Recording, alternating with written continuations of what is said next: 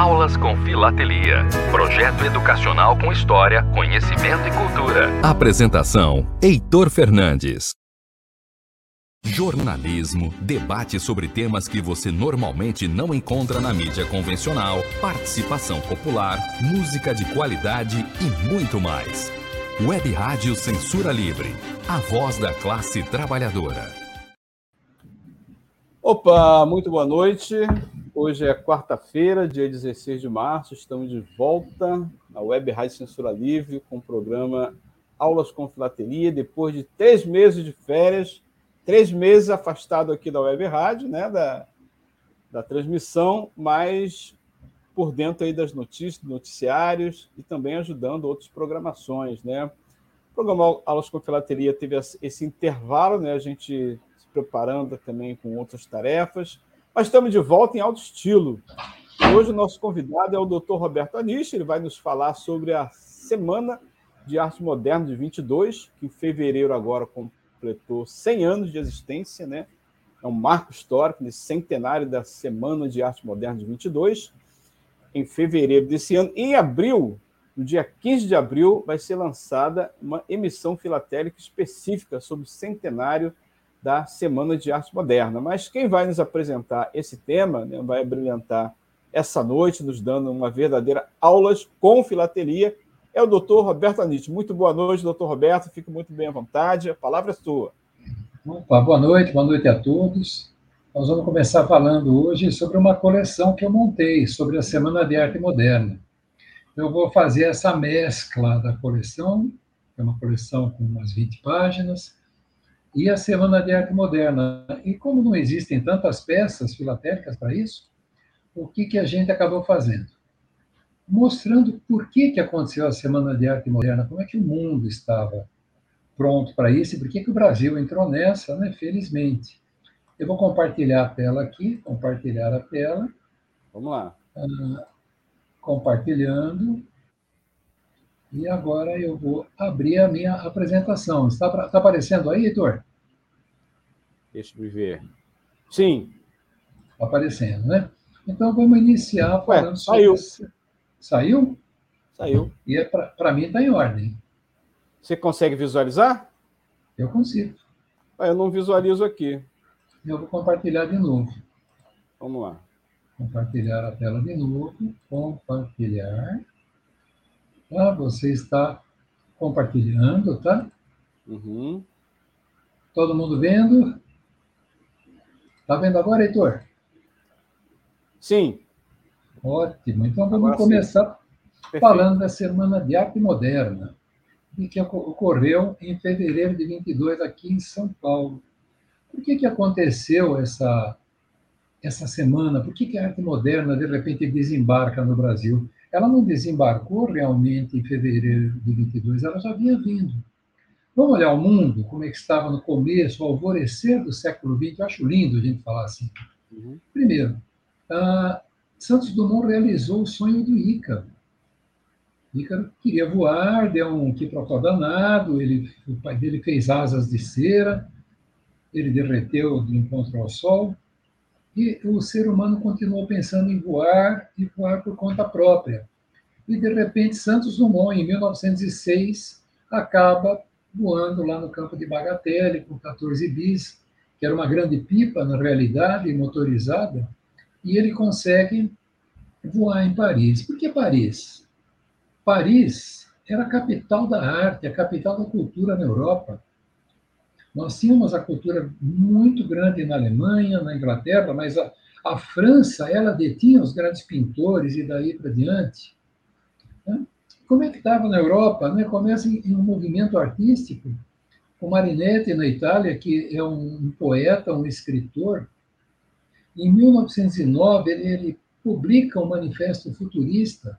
Ele tenta, quando ele fala rejeitar o moralismo e o passado, não, diz, não fala em destruir, mas só em criar uma coisa nova. Tá? Ah, na música, basta a gente ouvir Debussy e a gente consegue mudar de mundo ouvindo a música dele, uma coisa completamente diferente, uma coisa quase que minimalista. Então, nós temos toda uma modificação na cultura europeia, grandes compositores como Bartók, Igor Stravinsky, que regeu o Pássaro de Fogo, que é o que ele compôs, completamente fora dos padrões do romantismo vigente na música clássica. O espanhol Manuel de Falha, Eric Satie também, que cria uma música que toca o coração completamente diferente. E Ravel, Ravel quando ele tocou a, o bolero, em que ele repete mais de 300 vezes os mesmos compassos na bateria, chegou gente uh, fazendo tese que ele era ele tinha esquizofrenia. Ou seja, veja como é que a música também mudou completamente nesse início do século XX. E tudo isso era apresentado em selos. A gente tem aqui o Debussy, no selo da França, a gente tem Stravinsky no selo dos Estados Unidos. E a pintura como anda? A pintura tem Pablo Picasso, que tá, sai completamente fora daquele classicismo onde a pintura tinha que ser uma fotografia exata. Ela tinha que mostrar a cicatriz, a mancha do rosto, o botão da roupa. E ele cria, ele é um cofundador do cubismo com outro pintor chamado George Brake. Então a pintura também começa a mudar. Então vejam as artes, como que eles acabam representando, por exemplo, essa pintura do lado direito superior, aonde você vê uma cabeça, um rosto e uma língua que é uma faca. Imagina a mensagem que isso traz. Então a pintura começa a traduzir diferente, ela deixa de ser uma fotografia até porque está surgindo a fotografia com a guerra que vai concorrer com a pintura. Aqui temos selos de Pablo Picasso, tá? esse selo das Maldivas também, A Mãe e a Criança, é uma pintura famosa dele. A mais famosa é embaixo, que também não é de 22, é de, já é da Guerra Mundial. Ele mostra Guernica. Guernica uh, conta-se que um soldado alemão, vendo a obra, pergunta para ele: Foi você que fez isso? E ele responde: Não, foram vocês. Entendeu? Então, veja como é que as coisas estão mudando nesse começo do século XX. Né? E uhum. começa a força da arte moderna também chegando no Brasil. O que acontecia nesse início do século XX? É, o Brasil não tinha essa tradição artística que tem hoje. Então, eles iam para a Europa estudar, Alemanha, Itália, Inglaterra, França, principalmente. A gente começa aqui com Lazar Segal, ele acaba realizando algumas exposições aqui em São Paulo, em Campinas, que já era um centro grande. Ele é muito expressionista. E a gente encontra o homem do, o, o, o homem do contra, Monteiro Lobato. O Lobato ele era contra tudo isso. O Lobato ele amava a cultura antiga, vamos falar assim. Então, contra Lazar Segal, ele escreve um artigo para o jornal Estado de São Paulo chamado Uma Velha Praga. Tá? É, ele critica essa Belle Époque, ou Belle Époque. Tá? Ele pede uma arte genuinamente nacional. Na sequência, a gente tem uma revista em 1915 chamada Orfeu. É uma revista impressa em Portugal e Brasil. É, esses escritores eles se conversam e eles acabam montando uma coisa nova, um vanguardismo, tá? uma literatura nova, tanto a nível de Brasil quanto a nível da literatura portuguesa. Quem não é apaixonado, quem não consegue ser apaixonado pelas poesias de Fernando Pessoa? A nível é, mundial, surge a Primeira Guerra Mundial. Começa em 14 e termina em 18 é uma guerra entre as potências da Europa e acabam envolvendo também, para variar, Estados Unidos. E ela muda completamente a, o mapa geopolítico, econômico de toda a Europa. Essa série de selos da, da Áustria são selos beneficentes para os órfãos de guerra. Que, aliás, o que não falta é órfão de guerra, né? É verdade. Parece que Parece que a humanidade não aprende, né? a guerra é a falência da civilização. Verdade. Temos aqui Karl Marx com a doutrina comunista. Ele escreve o livro dele, que é o Capital, das, das Capital, uh, onde ele tenta mudar esse poder centrado na hierarquia, na, na, nas oligarquias. E ele consegue, com isso, muita coisa. Muda-se, mudam-se os pensamentos. Uh, são selos, né? As, eh, os países que seguem a doutrina de Karl Marx emitem muitos selos também em louvor a ele, ou em homenagem a ele. Na, guerra, na Primeira Guerra Mundial, a Rússia estava tomando baile. A Rússia vinha de uma idade média, em pleno século XX. Em 1917 surge a Revolução Russa.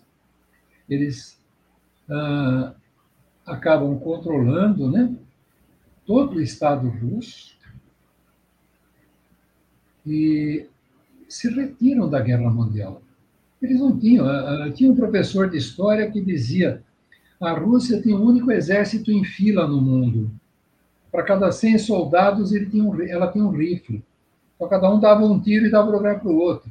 Ou seja, era um país que estava pobre, metido numa guerra custosa. Então, ela se retira da guerra e começa a montar todo esse essa política socialista para melhorar as, as condições do povo. Então, eles saem dessa idade média e entram numa idade plenamente agrícola, industrial, economicamente ativa na época.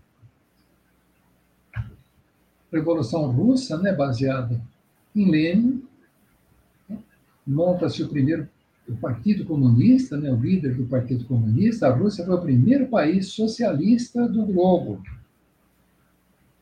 E aqui chegamos, então, no Brasil. Então, nós já vimos esse panorama mundial, onde o mundo inteiro estava fervendo, era um caldeirão fervendo, onde sairiam coisas novas, como de fato saíram muitas coisas novas. E chegamos no Brasil. No Brasil temos um compositor fantástico, tivemos, que era o Heitor Villa-Lobos, um dos mais executados do mundo. É teu xará. Ele, é, a música de Vila Lobos é uma das mais tocadas no mundo. Ele se junta com, tem contato com Darius Milhaud. Darius Milhaud ele veio para o Brasil para morar na embaixada francesa, é, junto com Paul Claudel, que era o adido embaixador no Brasil, e eles acabam travando o contato. E aí o Heitor Villa-Lobos começa a entender um pouco mais o que está acontecendo na música aí fora, e Villa-Lobos era um gênio. Sim. Ele pega as nossas músicas folclóricas e acaba compondo uma música nova em cima daquilo que todo mundo cantava. Em, em cima de músicas de criança, em cima de músicas folclóricas. É, é um, um, compositor extremamente profícuo, né? Uhum. O Brasil lançou vários selos, alguns selos aí com Vila Lobos, né? E na literatura, como é que nós estamos? Na literatura, nós temos dois gênios: o Mário de Andrade e Oswald de Andrade. Eles, têm a, eles fazem parte da primeira geração do modernismo. Eles são também articuladores da Semana de Arte Moderna. Veja, Mário de Andrade, ele escreve um, um, um livro, ele publica uma poesia, desculpa, Há uma gota de sangue em cada poema, livro de poemas, desculpe. É, ele escreve isso contra a Primeira Guerra Mundial. Ah, ele protesta contra a Guerra Mundial. Sim. E eles começam a, na poesia, enquanto toda a poesia clássica era, era formada por versos dodecafônicos, 12 sílabas cada, li, cada, cada linha, e com as rimas extremamente ricas, uma linguagem rebuscada, ele abre para uma poesia em que não se usa mais o dodecafonismo.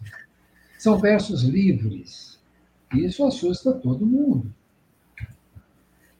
Menotti del Picchia publica Moisés Juca Mulato, são poemas regionalistas. Manuel Bandeira também publica livros fantásticos, A Cinza das Horas, Carnaval, também em versos livres. Manuel Bandeira é um dos maiores poetas que esse país já teve também. Agora começa, ah, começam as explosões em cima disso. Falemos de Anita Malfatti. Anita Malfatti nasceu com uma atrofia no braço e na mão direita. Eu, como ortopedista, posso afirmar que ela teve uma paralisia do plexo braquial, hum. muito provavelmente porque ela era uma nenê muito pesada, acima de 3,5 kg, 3,800 até 4 kg, e provavelmente a mãe pequena. Veja, nessa época, a cirurgia cesariana era uma encrenca. Então, o obstetra fez um milagre lá para tirar ela viva lá de dentro, só que distendeu todos os nervos do pescoço que vão para o braço e ela passa a ter uma dificuldade para mexer essa mão e esse braço. E ela acaba indo para Berlim estudar um pouco de pintura, essa pintura nova que está surgindo. E volta para o Brasil e faz uma exposição em 1917. De novo, o homem do contra Monteiro Lobato, ele escreve um artigo para o jornal Estado de São Paulo, onde ele era cronista, chamado de Paranoia ou Mistificação. Logo após esse artigo, no dia seguinte, as pessoas invadiram a exposição da Anitta Malfatti, querendo rasgar os quadros, devolvendo quadros que haviam comprados e, e daí para diante. Nossa. É, esse quadro, retrato, é um dos quadros mais brilhantes dela. Então, veja, ele fala a exposição da senhorita Malfatti, toda ela de pintura moderna, apresenta um aspecto original e bizarro, desde a disposição dos quadros aos motivos de cada um deles. Essencialmente moderna, a arte da senhorita Malfatti se, distancia consideravelmente dos métodos clássicos. Aí ele chuta. Há duas espécies de artistas. Uma composta dos que veem normalmente as coisas e, em consequência disso, fazem arte pura. Se Anitta retrata uma senhora com cabelos geometricamente verdes e amarelos, ela se deixou influenciar pela extravagância de Picasso e companhia, a tal arte moderna, é incrível como um comentário desse, que para nós é uma coisa bastante simples, na Sim. época provocou uma revolução, onde as pessoas foram lá querer destruir os quadros da Anitta Malfatti. E aí chega, é, finalmente, em 1920, Washington Luiz era presidente aqui do estado de São Paulo, o presidente era governador, né? Uhum. E ele acaba é, sendo incentivado por menor Menotti Verpique e pelo senador Freitas Vale. O Freitas Vale, para quem não conhece, ele tinha uma casa num lugarzinho que ele chamava de era a Vila Quirial. Era uma vila que próximo, é Angélica, né? e ele era senador, ele tinha um financiamento muito grande e ele montou. Uh, ele era um mecenas. As pessoas se reuniam na casa dele para jantar para declamar poesia, para falar, para mostrar quadros. Eles tinham até um hino da Vila Quirial. A Vila Quirial, infelizmente, hoje é um prédio que está lá. Existe um livro maravilhoso para quem quiser entrar nessa, nessa, nessa, nessa época, chamado Vila Quirial. A Rádio Cultura São Paulo fez quatro programas falando sobre a Vila Quirial. Eu já entrei em contato com eles pedindo, pelo amor de Deus, repete esses programas e tão bons que eram, estou esperando até hoje. Nessa época, Freud, que era um neurologista, ele começa a falar em psicanálise. Ou seja, vejam só como é que o mundo está mudando. Se de um lado a arte moderna ela traz uma mensagem que sai de dentro do pintor, de dentro do poeta, de uma maneira completamente diferente da fotografia, Freud mostra a mesma coisa. Você tem um monte de dragões guardados dentro da sua consciência. Vamos libertá-los, é o que está acontecendo. Uh, Vitor Brecheret, um tremendo de um escultor, participa da Semana de Arte Moderna, ganha um concurso para fazer essa escultura fantástica aqui em São Paulo. Eu, eu, o dia que vierem, quem não, não é de São Paulo, uhum. quando vierem, vão conhecer, isso é imenso. Ele levou 33 anos fazendo isso. Nossa. É? E realmente é uma das esculturas, que é o Monumento às Bandeiras, que realmente é, ele enche a vista, tá? E não é imponente. é pequeno, nem imponente, ele tem uns 20 metros de comprimento. Coisa maravilhosa. Essa é a turminha que montou a Semana da Arte Moderna. Sim ela ocorreu entre 13 e 17 de fevereiro. O idealizador artístico foi Di Cavalcante. Aqui, alguns seres do Di Cavalcante. Aqui do lado dele, tá? é, todas a Anitta Malfatti, as pinturas dela, né? Essa aí não é a moça de cabelo verde, ela não é a única pintora que vai aparecer na, na Semana de Arte Moderna. Aqui, a Bienal, que é uma, um dos filhotinhos da Semana de Arte Moderna, que até hoje está firme. Sim. A Bienal de Artes lá no Ibirapuera, muito bacana de ver. Aí começaram-se as apresentações no Teatro Municipal. É, Menotti del Picchia faz uma palestra sobre a arte estética, né? teve vaia, miado, latido, grunhido, lixo, teve de tudo. Antônio Carvalho leu uma poesia chamada Os Sapos, de Manuel Bandeira, que criticava todo o passado, né? e o povão fazendo um coro atrapalhando a leitura do texto. Uhum. Bom, trouxeram Guilmar Novaes, nenhum artista queria que ela fosse lá, mas levaram a Guilmar Novaes, uma pianista clássica, talvez, talvez não, uma das maiores do mundo. Sim. Aí o povo acalmou, porque ela tocou a música que eles queriam ouvir. A coisa foi o seguinte: dia tranquilo, porque já diminuiu o público, porque o pessoal achou que só tinha maluco lá dentro. Chega Vila Lobos, né? De fraque, bonitinho, para reger as músicas dele. Só que o Vila Lobos tinha uma doença chamada gota. O dedão do pé dele era maior que o pé dele. E aquilo latejava. Quem tem crise de ácido úrico, que a gota, sabe como é que isso dói. E ele entra com o pé com sapato, um pé de chinelo. Bom, foi uma vaia tremenda, porque achavam que ele estava desrespeitando o teatro.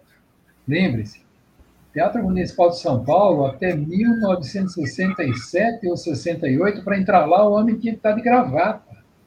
Imagina um regente vai lá com a sandália. E ele simplesmente sorriu e regeu o que ele tinha que tocar. Sim. Em seguida, já em 24, Oswald de Andrade publica o Manifesto para o Brasil, tá? e depois o Manifesto Antropofágico. Olha o nome do livro, do texto dele. Ano 374 da degustação do bispo Sarguim em Piratininga. O bispo veio para São Paulo naquela época ele foi deglutido pelos índios. Uhum. Os antropófagos, né? Ah, o nome das revistas, o Claxon e Antropofagia. A revista Claxon, a capa dela já era um exemplo de arte moderna. E a antropofagia também, eles já utilizam uh, outras formas. Por que antropofagia? Nós vamos consumir o que era antigo para produzir algo novo. Tarsila do Amaral, tá, que era casada com Oswald de Andrade, ela, ela dá esse quadro que ficou extremamente famoso, Abaporu, em 1908 para o marido, ela inaugura esse movimento fantástico das artes plásticas. É um desses quadros extremamente enigmáticos dela. Novamente eu falo do Portinari. Ah, uhum. Esse quadro do, do, Lavrador de Café é um dos quadros conhecidos dele, um quadro impressionante, imponente. Ah, lá em cima, essa foi uma exposição dos quadros, dos murais do, do Portinari, que teve aqui em São Paulo e eu acabei indo com a minha esposa assistir, isso aqui, eles estavam na, lá na ONU. Eles vieram para o Brasil para exposições e alguns retoques aí de restaurador. Ah, uhum. O que vocês estão vendo aqui embaixo, olha, eu vou mostrar com o mouse. Isso aqui é a cabeça das pessoas. Imagina a altura disso aqui. Tá? Então, são uma, um mural, são murais fantásticos que te contam uma história. Está muito lindo isso aqui.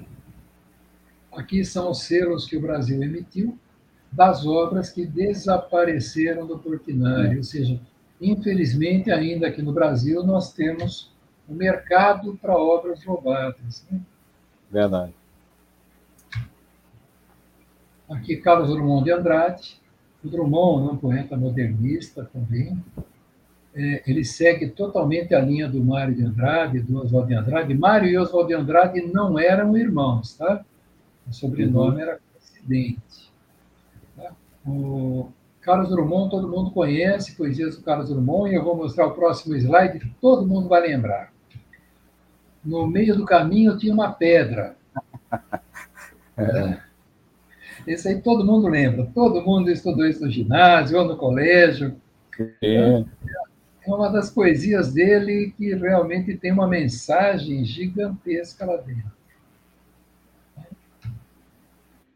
E, para terminar, eu vou falar como é que estava o ano de 1922.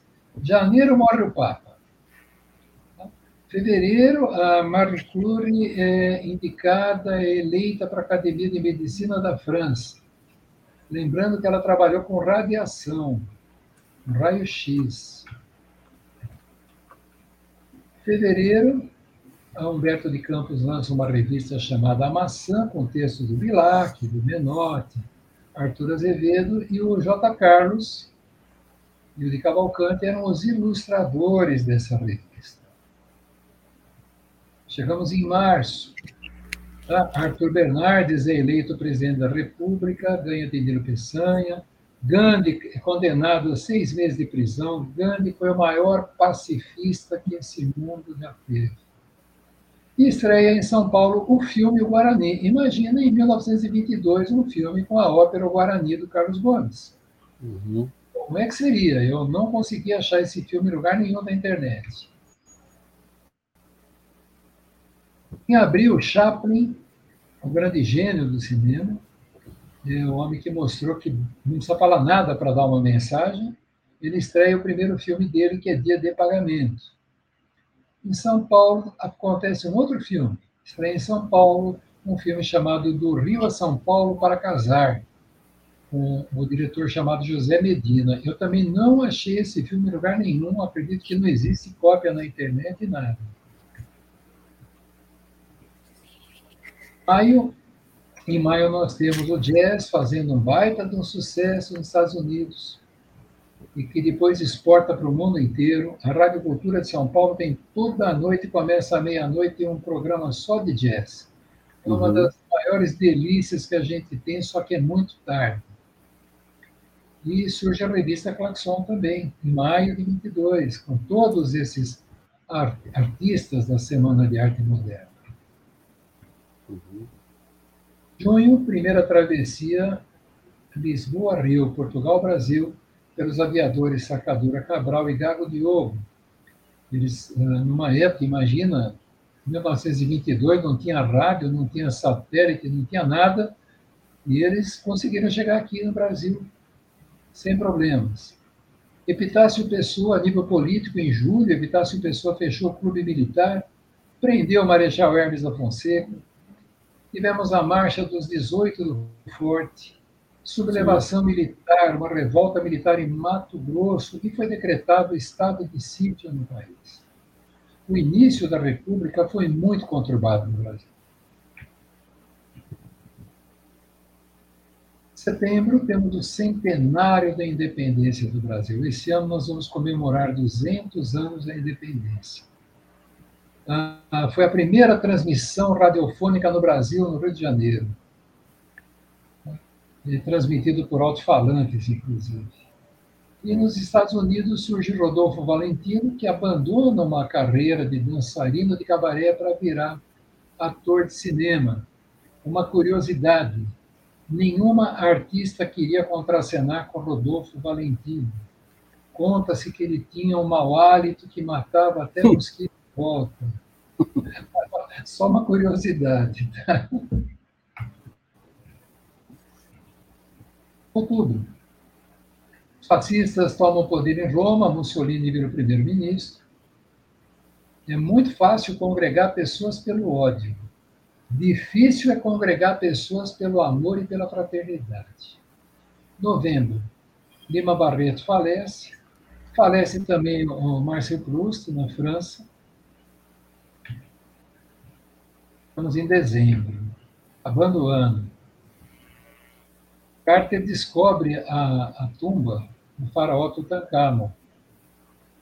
Aí tem aquele monte de história das maldições que todo mundo acaba morrendo, né? Ah, era uma, uma tumba que não havia sido invadida por ladrões de tumbas.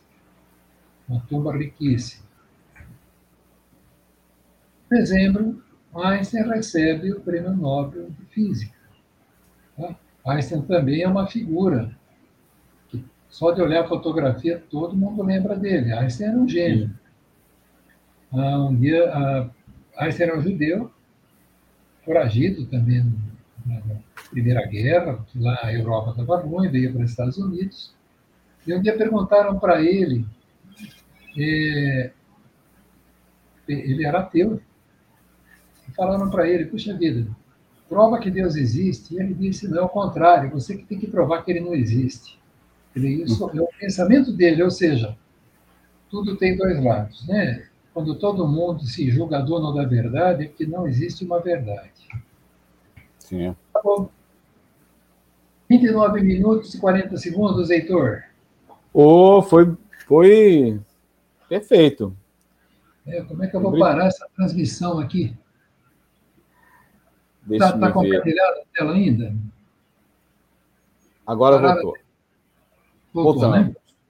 Parabéns, doutor Roberto. Brilhante aula. Gostamos muito aqui. Ó. Já tem vários ouvintes internautas acompanhando aqui a programação da Web Rádio Censura Livre, programa Aulas com Filatelia. Dessa vez, uma brilhante aula com o doutor Roberto Anite, que é médico filatelista, né? Tem sempre muito boas apresentações e várias pessoas aqui conosco, doutor Roberto, que acompanhando bom. a programação. É, vou apresentar aqui algumas delas. Ó. Juvenal Vieira Filho, saudações, grande doutor. Saudações. Legal. Luiz, Luiz Júnior também fala. Uma baita alegria ver o retorno das aulas com filatelia. Um grande abraço, meus amigos, Heitor Fernandes e Roberto Anis que mais uma temporada, que seja mais uma temporada de sucesso. Obrigado, Luiz, Luiz Júnior, Juvenal Vieira Filho também. E Antônio Bonini, ele fala: Alô, Batman chegou. É o Batman, lá direto de. Lá de Manaus. Opa, chegou de Manaus. Legal, obrigado, Batman.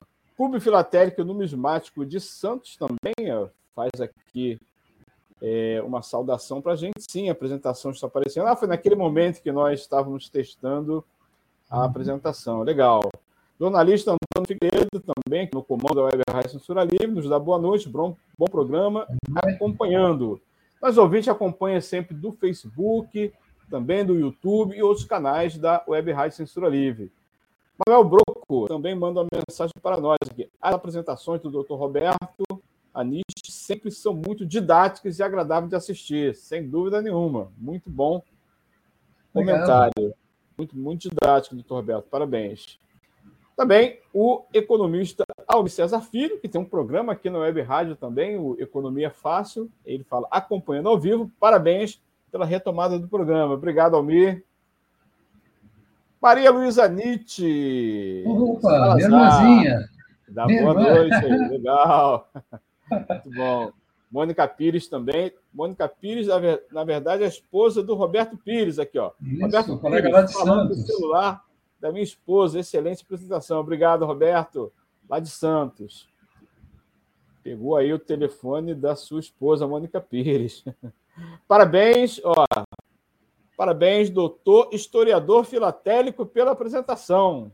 A história do século XX através da filatelia, parte 1. Legal, recebeu uma titulação Obrigado. também, ó, doutor historiador. Antônio Bonini novamente nos dá o parabéns, o Batman.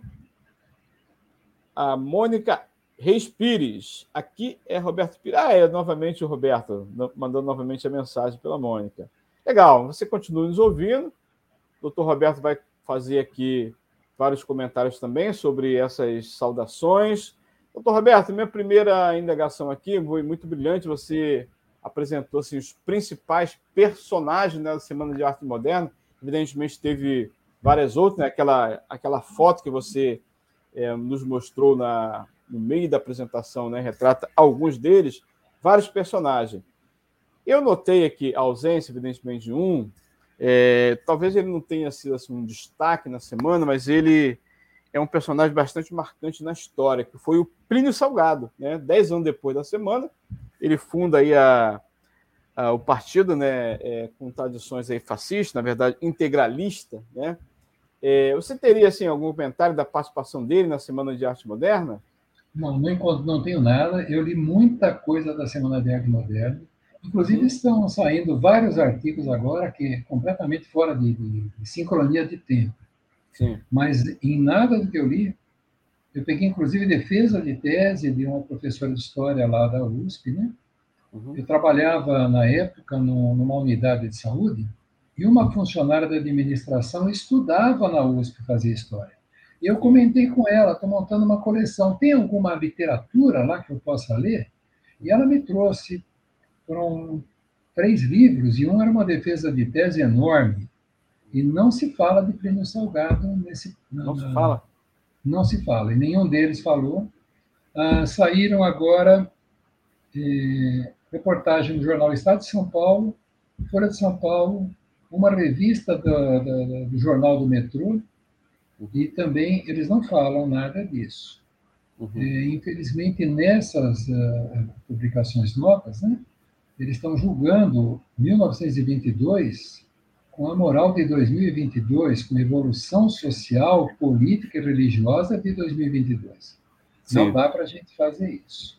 Claro. Mas uh, não aparece realmente nada do Primo Salgado. Ah, que bom. Interessante. Eu já li algo, não me lembro aqui naturalmente qual foi a literatura, da, da participação dele na semana. Vou é, buscar essa literatura para a gente seguir aí nos comentários, né? É, doutor Roberto, é, a sua apresentação, evidentemente, é maior do que isso, né? Você fez aí uma síntese, né? Você já fez apresentações em outras oportunidades, né? Quais foram isso os eventos que você apresentou essa eu, coleção? Eu apresentei, apresentei essa coleção na Sociedade Filatélica Paulista, quando eu montei, acho que uns seis, sete anos atrás. Apresentei no Correio também. Tá? Ah, o Correio de São Paulo, ele tem, tem, tinha, né? Que aí com a pandemia parou tudo, e com essa encrenca de Correio, a filatelia está meio parada lá. Sim. Mas eles têm na, no Correio Central, lá no Vale do Engabaú, uhum um salão imenso para exposições. E numa dessas semanas de agosto, a gente chamava de Expo SPP, Exposição da Sociedade Filatélica Paulista, uhum. e havia algumas palestras, e eu apresentei essa coleção eh, também no Correio. Então, foram duas, duas apresentações. No Correio, nós tínhamos em torno de 50 pessoas ali. Uhum. É, não eram todos da SPP, da SPP tinha, acredito que 10 ou 12, porque cada um tem, tem, uma, tem uma função na Brapex. Sim. Não é simplesmente colocar é, as coleções à mostra e a pessoa vai lá e olha e fala, poxa, que interessante, e vai embora. Não. Tem que ter alguém para explicar alguma coisa, então tínhamos muitos associados ali. E eu fiz essa palestra lá, tinha o pessoal do Mackenzie também, é, e, e, é uma coisa interessante, porque falar da Semana de Arte Moderna, nós sempre falamos de como é que estava o mundo. Uhum. O Brasil foi, é, todo o país é extremamente influenciado pelo que acontece aí fora, claro. nas artes principalmente. Semana de Arte Moderna, ela foi o quê? Foi o desenvolvimento natural das artes que chegaram no Brasil. Sim. Os nossos artistas, vamos chamar todos de artistas, eles começaram a aprender alguma coisa, a ver alguma coisa que está lá fora. Veja, a Europa é o berço da civilização. Paris ainda é a cidade luz. E começaram a trazer isso para um país recém-saído do império, da monarquia. Um, um, uma república completamente perdida, uma república endividada, tá?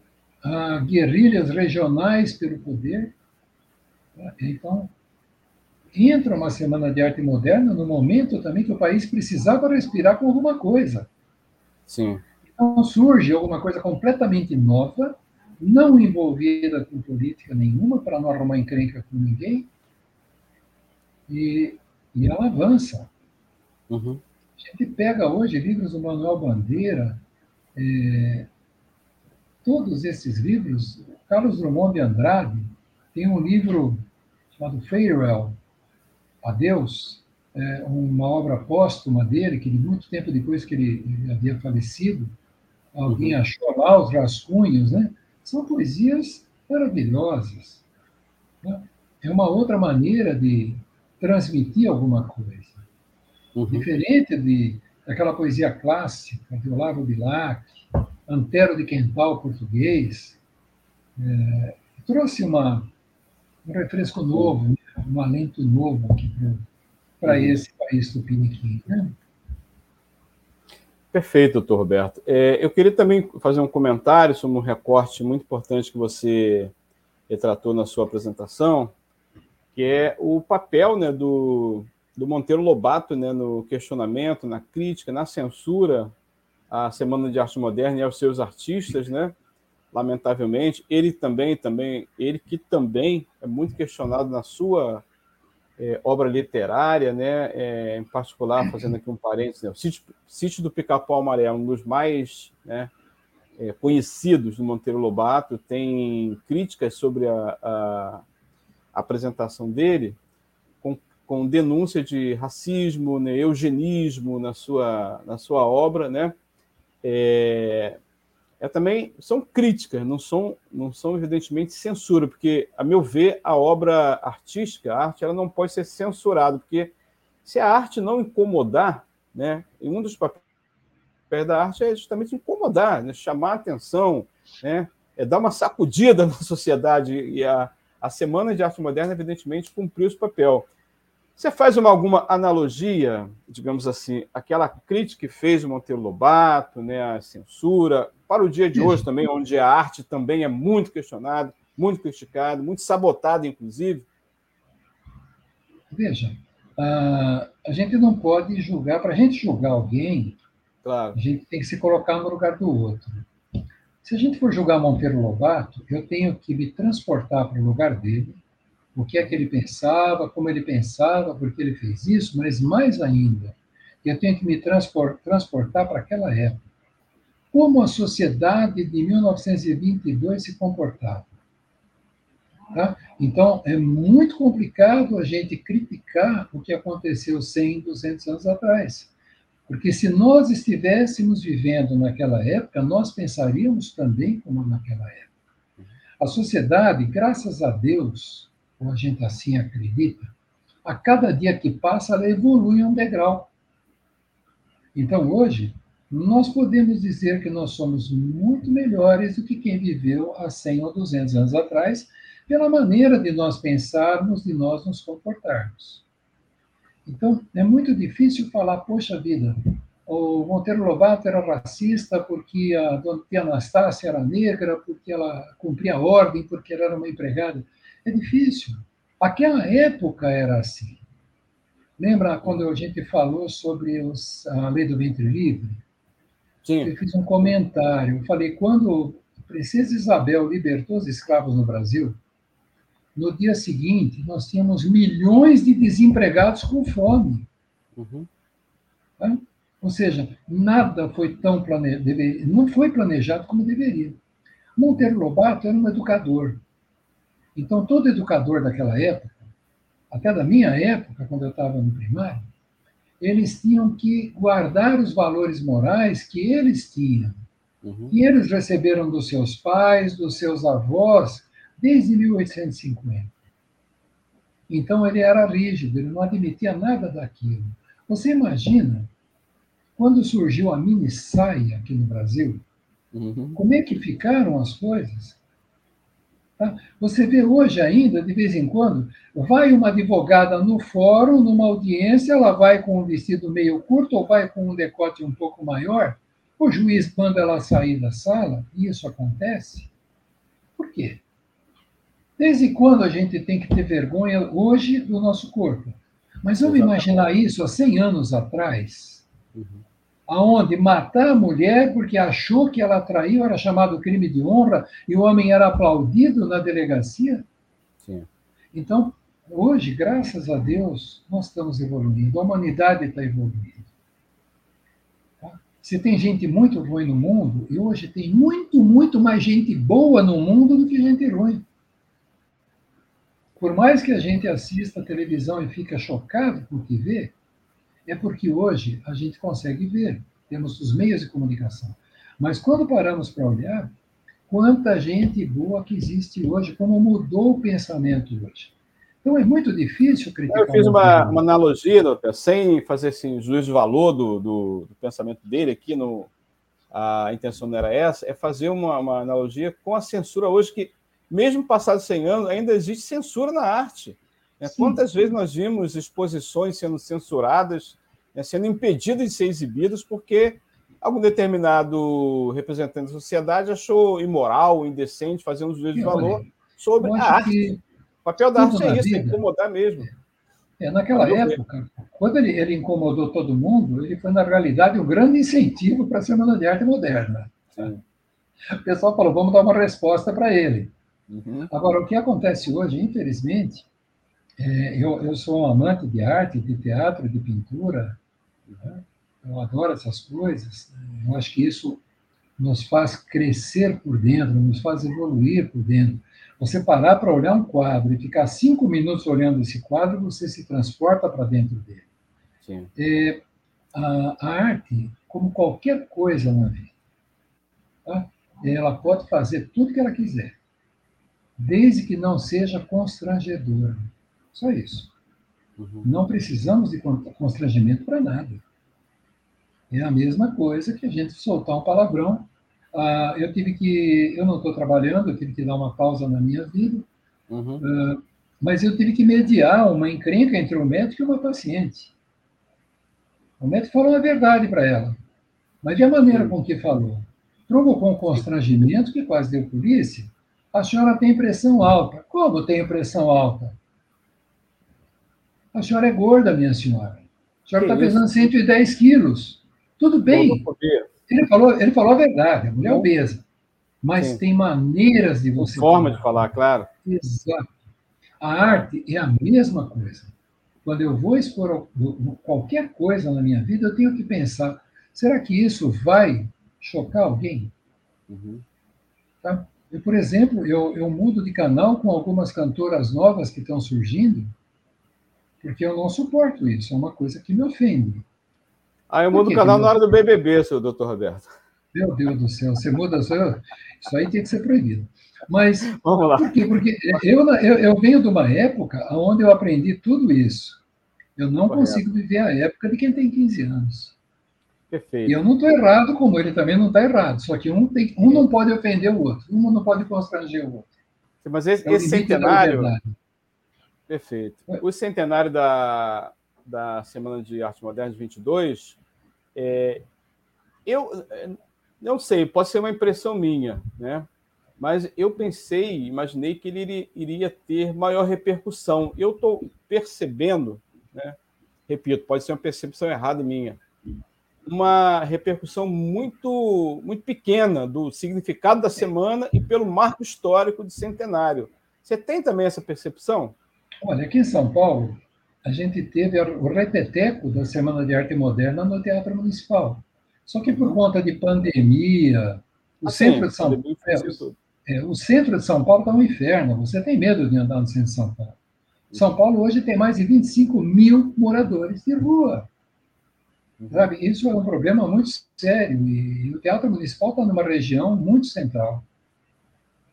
Sim. E, mas teve essas comemorações, foram três dias o selo Sesc lançou uma caixa com cinco CDs, se eu não me engano, inclusive trazendo os discursos que foram feitos no Teatro Municipal.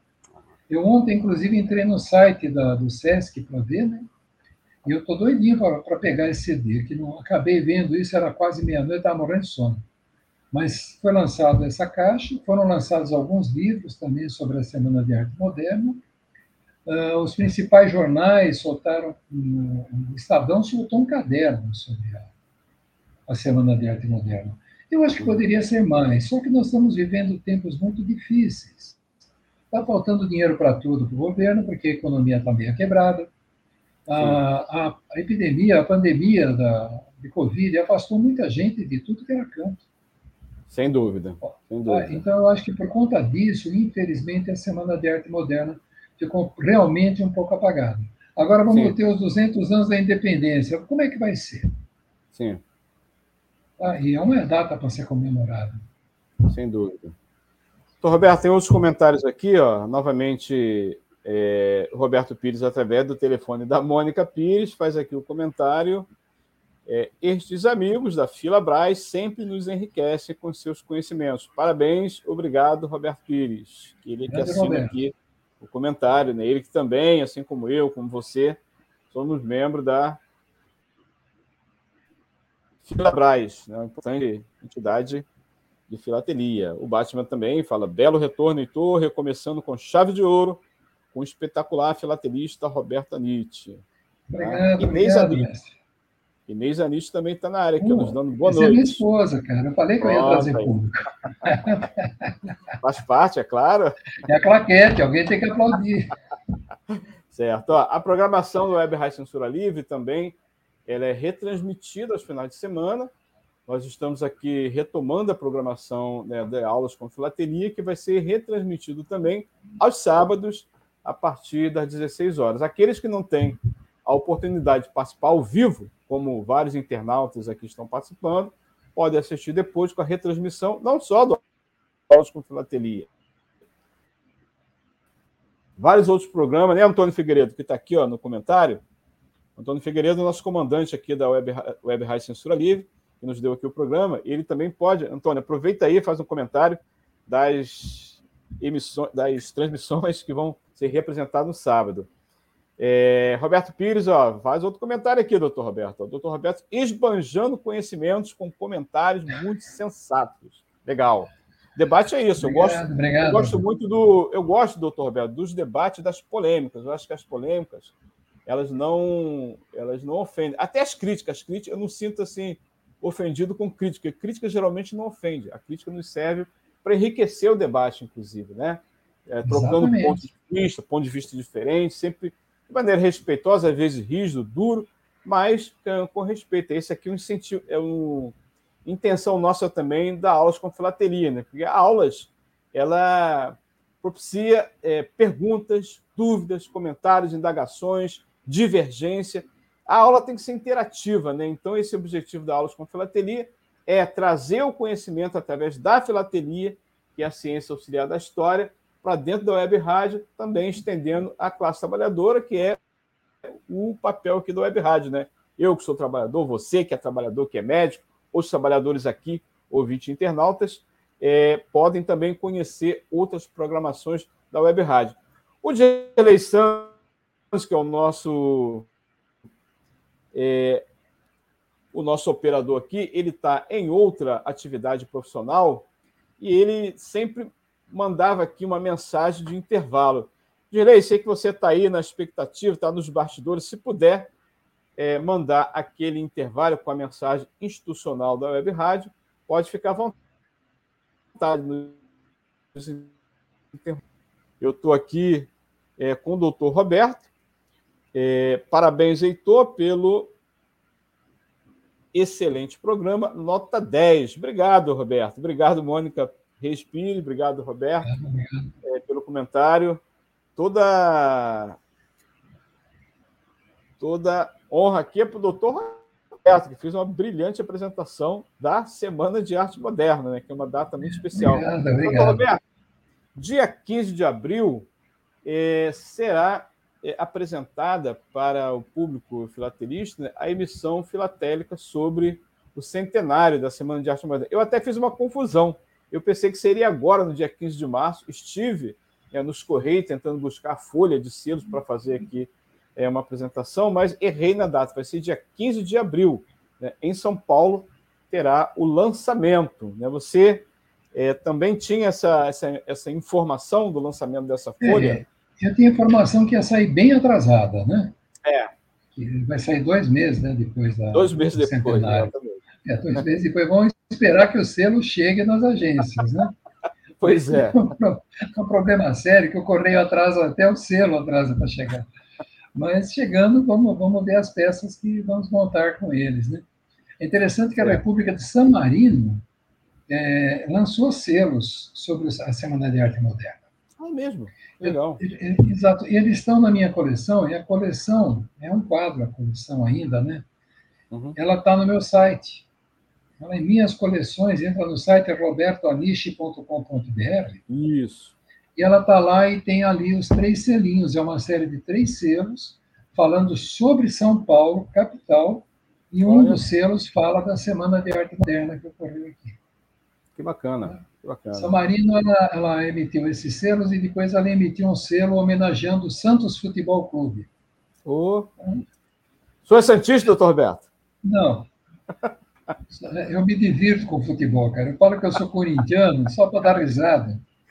Tá? tá certo. O, o, Roberto Pires deve ser Santista, né? Lá de Santos. Com certeza, viu? Tá certo. Doutor Roberto, o senhor falou aí nos Correios, o senhor sabe, certamente a maioria dos nossos ouvintes internautas também sabe, eu sou funcionário dos Correios. Esse ano no ano de 2022, eu completo 40 anos de empresa. Né? Opa, parabéns! É, eu entrei nos Correios muito jovem, né? Eu vou fazer também 60 primaveras esse ano, doutor Roberto, lá em outubro. Oh, que inveja, que inveja! Que inveja. Não, o senhor está tá mais novo do que eu. Então, vai ser uma data assim, especial, né? 40 anos de Correios e 60 primaveras aí no, na vida. É, e os Correios estão passando, evidentemente, doutor Roberto, uma situação bastante delicada. Né? Nós estamos lutando com essa visão é, da privatização. Não, privatiza que melhora. O nosso ver não é assim. Né? Os Correios já teve é, é, o auge né, de, de, de, prestar serviços de excelência assim, à sociedade, né? e continuamos prestando, apesar de todas as controvérsias, né? Nós estamos numa campanha para que a empresa continue pública, continue também é, prestando serviço social, que sempre presta à sociedade, para além de entregar cartas e encomenda, entregamos também serviço social, principalmente nos momentos de calamidade. Chegamos onde nenhuma outra entidade pública chega, prestando é, donativos, vacinas, livros didáticos, entregando urnas é, nas, é, em tudo quanto é parte do país, né?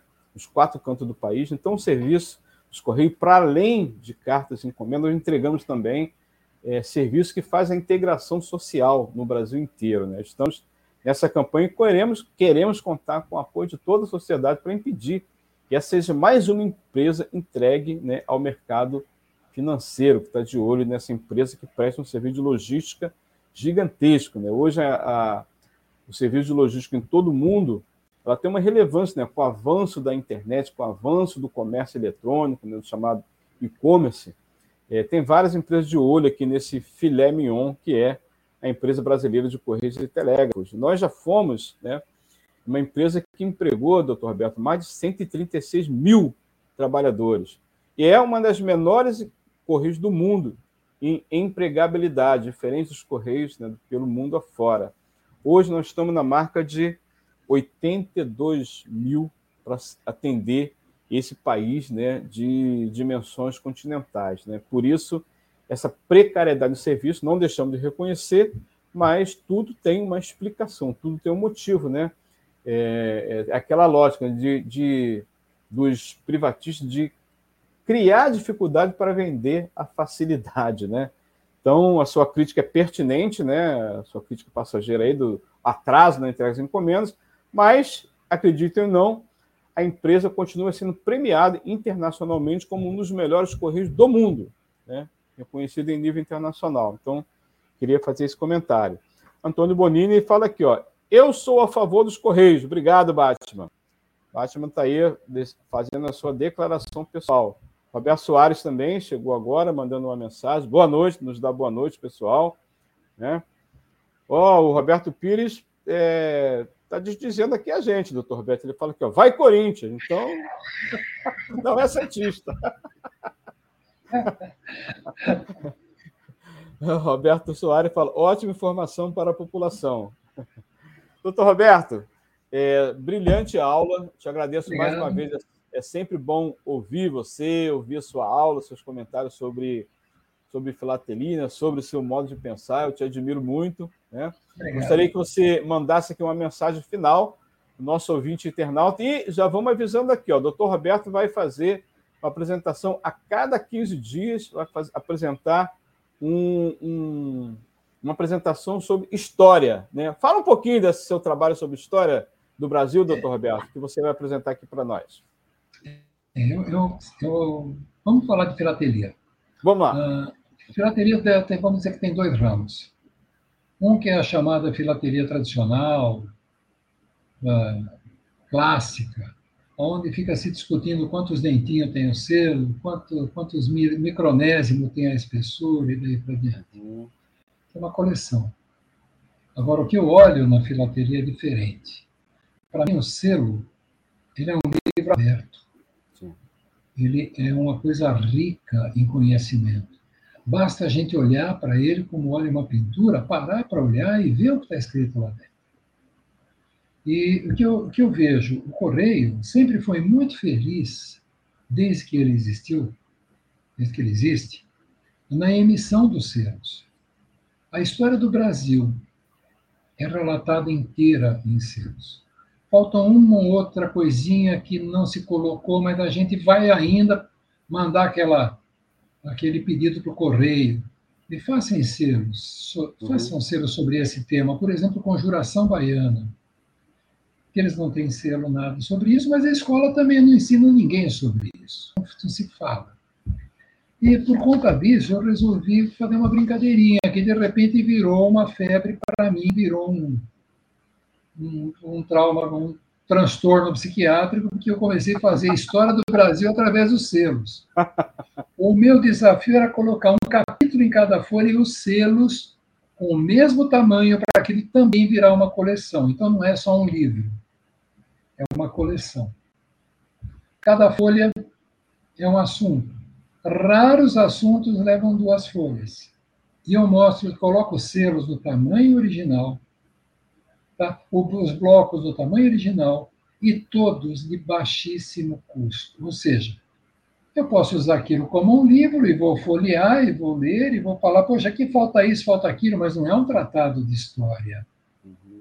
É a história do Brasil mostrada através dos selos. Ótimo. Né?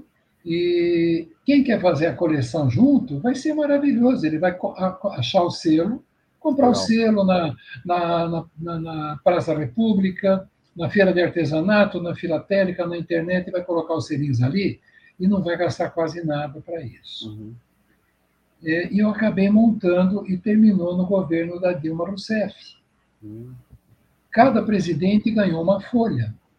Ah, Os acontecimentos mais importantes do Brasil ganharam também uma folha. E acabei fazendo isso. Eu começo com a, as grandes navegadores, o ciclo de navegação de Portugal.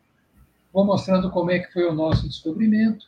A coisa vai andando, o governo geral, entradas e bandeiras, a, a escravidão, a libertação dos escravos. Eu coloquei um facsímile da Lei Áurea, que é uma coisa linda de ver e a coisa foi indo. No final, eu coloco algumas coisas que também as escolas pararam de ensinar.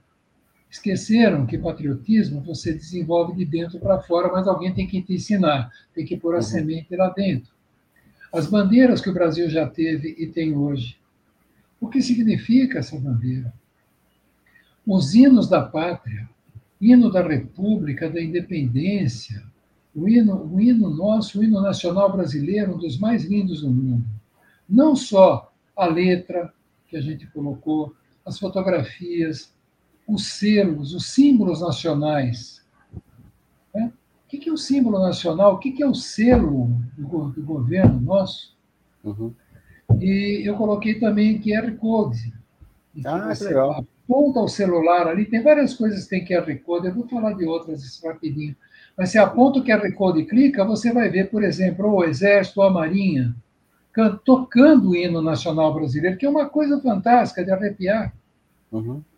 Tá? Que a Recode tem de alguns livros que vale a pena ler porque estão no domínio público.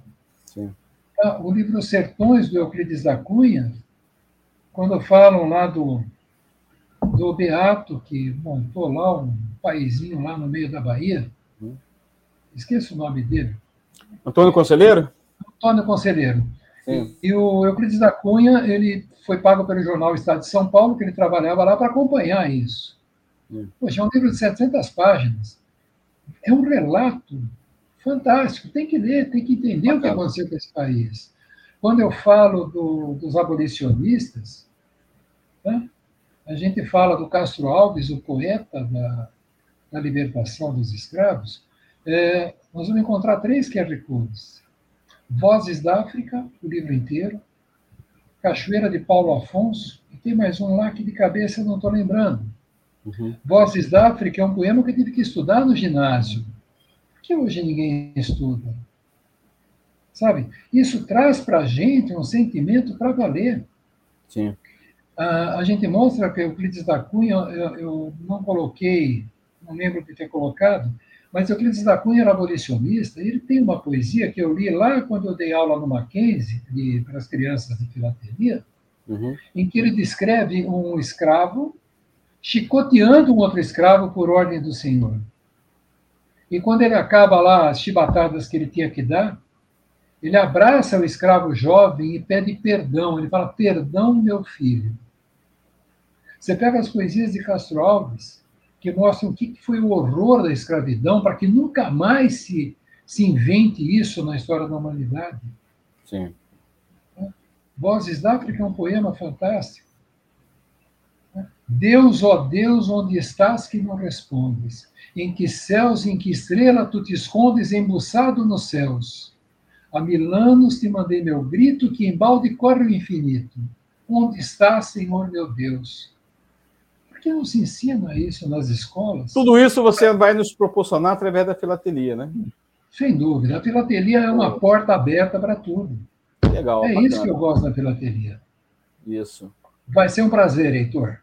Isso vai de encontro ao encontro, aliás, do nosso propósito aqui, do programa Aulas com Filatelia. É dar uma aula mesmo e contribuir para a educação do nosso país, doutor Roberto. Muito obrigado Exatamente. pela sua, sua, sua grande aula, tá? ter atendido aqui o nosso convite mais uma vez e já está aqui prometido. Ó.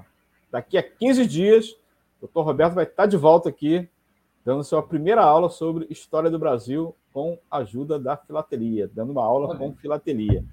Roberto, muito obrigado. Manda a sua obrigado saudação final para o nosso público internauta aí que está nos ouvindo. Obrigado a todos de coração, muito obrigado. Me perdoem se eu falei muito, de vez em quando ah, eu sou acometido isso. de verborragia. Eu falo muito. Muito obrigado, pessoal, muito obrigado. Obrigado, doutor Roberto. Grande abraço para você. Bom, bom final de semana para todos e todas. Obrigado, Até a próxima quarta-feira. Valeu. Se Deus quiser.